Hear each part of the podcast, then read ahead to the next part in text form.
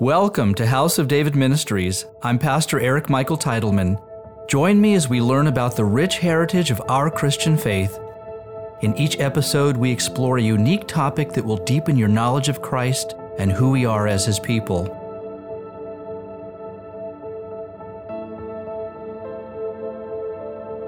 In this episode, we will discover how a remnant of the church has been called and will be anointed by the Holy Spirit to capture this lost generation for Christ.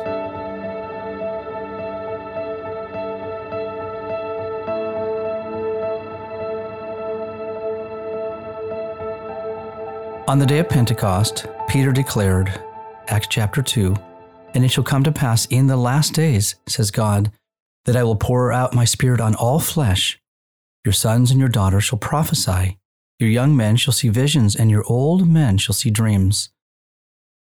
Now he was quoting the book of Joel verbatim. The early disciples believed the return of the Lord was imminent, but nearly 2,000 years later, we now understand they were not living in the last days as they thought. Most likely, we are. And so, if this is true, then, per the prophecy of Joel, the church should prepare to receive the most incredible outpouring of the Holy Spirit since the day of Pentecost.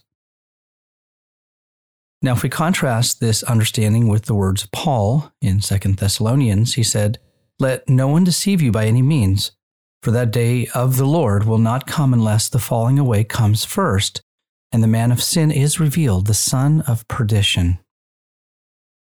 And Yeshua said in Luke 21, There will be signs in the sun, in the moon, and in the stars, and on the earth distress of nations with perplexity the sea and the waves roaring, men's hearts failing them from fear and the expectation of those things which are coming on the earth, for the powers of the heavens will be shaken.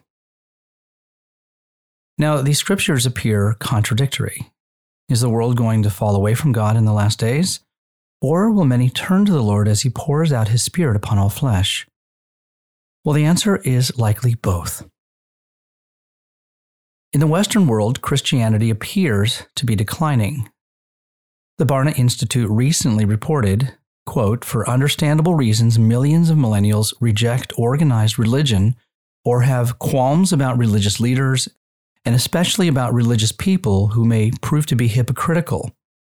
Their experiences, observations, and assumptions regarding religion, spiritual beliefs, and faith practices have produced a turbulent spiritual experience. Now, on the upside, the report notes that some 59% of millennials see Jesus as at least a little positive, with some 39% viewing him as very positive.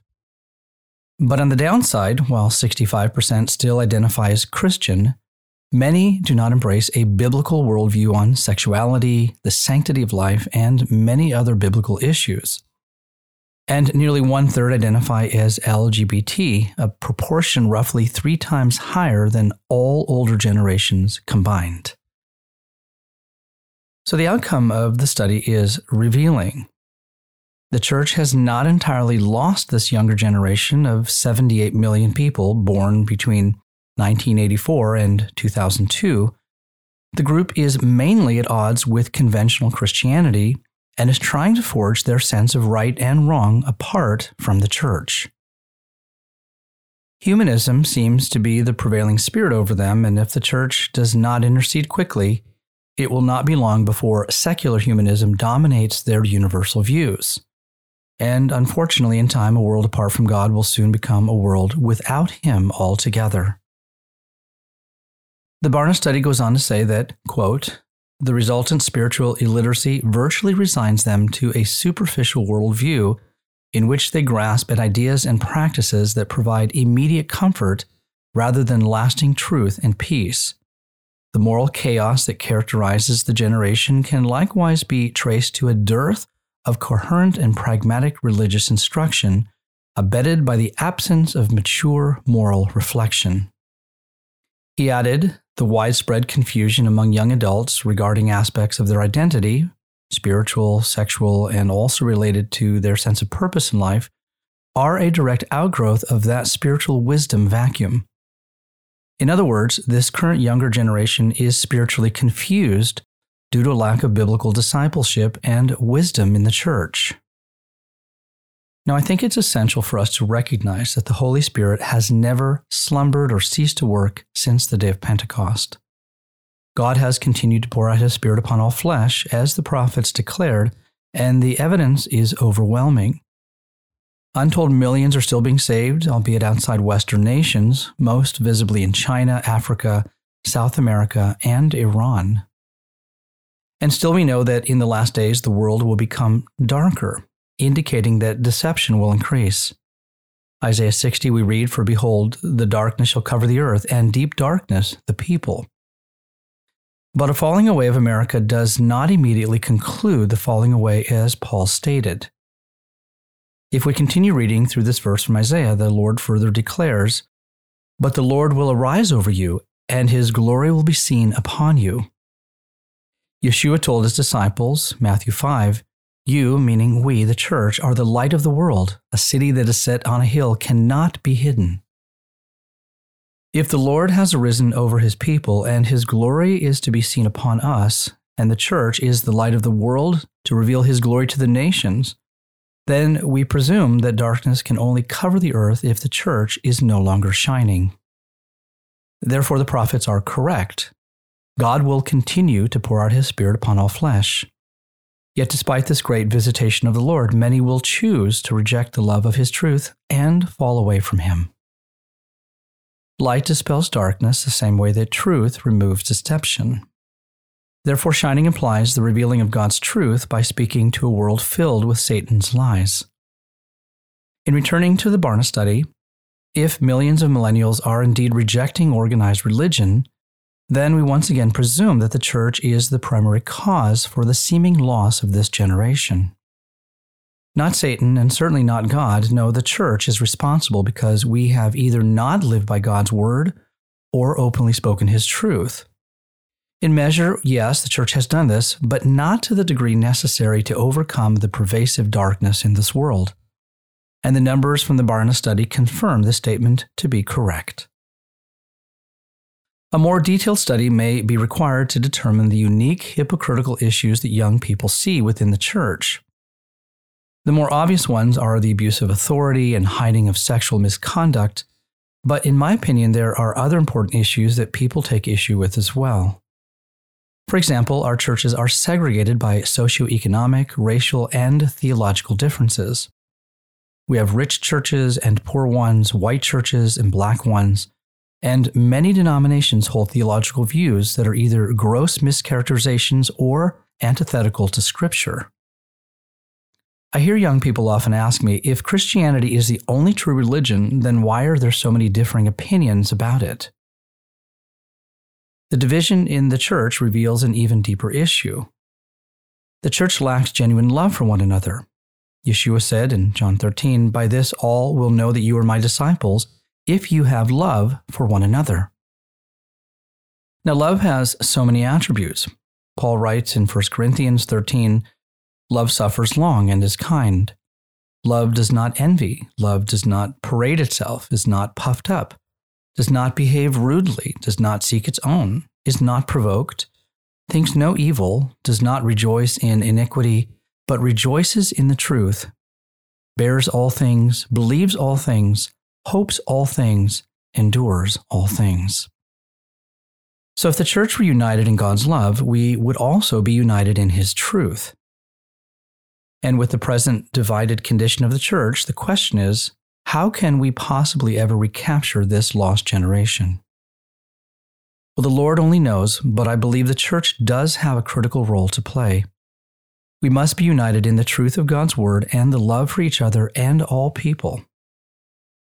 While we must labor towards this end, continuing to teach the truth in love and not forsaking the assembling of ourselves together, I also believe it will ultimately require a supernatural outpouring of the Holy Spirit upon the church. We need another Pentecost. After the first outpouring of the Holy Spirit, the early church came under intense persecution. The church, in desperation, cried out to the Lord in prayer. In Acts 4, we read, Now, Lord, look on their threats and grant to your servants that with all boldness they may speak your word by stretching out your hand to heal, and that signs and wonders may be done through the name of your holy servant Jesus. It was during this time of persecution that the church united. We continue reading in Acts 4 Now the multitude of those who believed were of one heart and one soul. Neither did anyone say that any of the things he possessed was his own, but they had all things in common. It was also at this time that the Holy Spirit came a second time in power to the disciples. We read in verses 31 and 33 And when they had prayed, the place where they were assembled together was shaken, and they were all filled with the Holy Spirit, and they spoke the word of God with boldness. And with great power, the apostles gave witness to the resurrection of the Lord Jesus. With boldness and power, signs and wonders, the apostles had been re strengthened in the Lord. They were ready to stand in the face of increasing adversity and persecution to preach the truth of the gospel and to give witness to the resurrection of the Lord Jesus. So, if we truly are living in the last days, is the church poised once again to receive another incredible outpouring of the Holy Spirit, just as the prophet Joel declared? We read again, and it shall come to pass afterward that I will pour out my spirit on all flesh. Now, the Holy Spirit initially fell on the Jewish disciples who tarried in Jerusalem.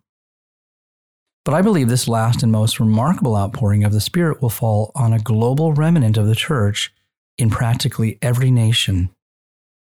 Notice I said a remnant, because on the day of Pentecost, only 120 of the roughly 500 disciples whom Yeshua appeared to, in obedience, waited patiently in Jerusalem for the Lord to reappear uniting with one accord in prayer and supplication.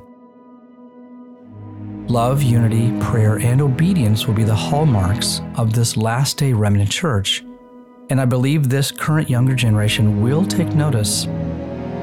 The hypocrisy they see today will be washed away, for we know the Lord is returning for a bride that is without spot or wrinkle.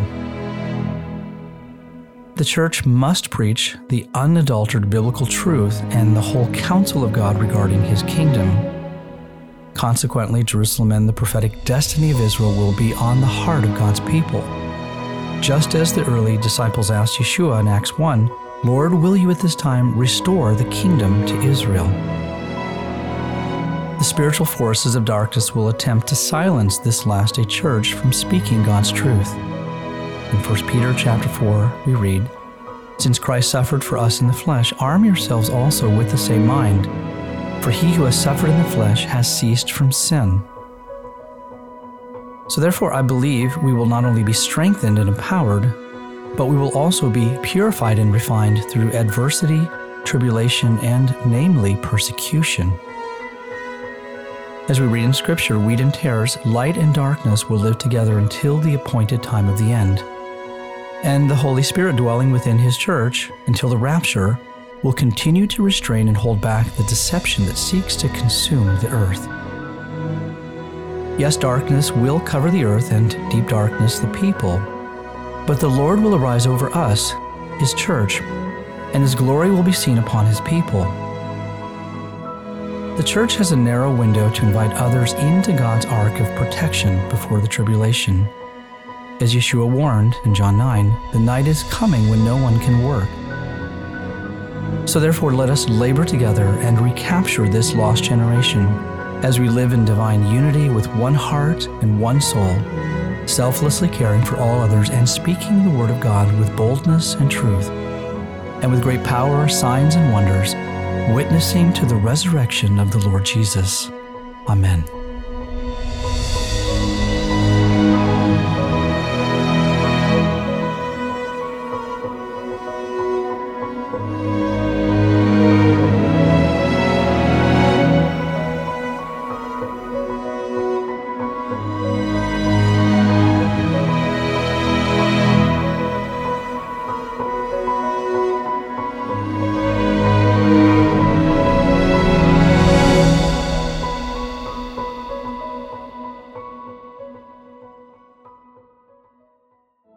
If you have enjoyed this teaching from House of David Ministries, make sure you subscribe to our channel and don't forget to visit our website where you can sign up for our monthly newsletter.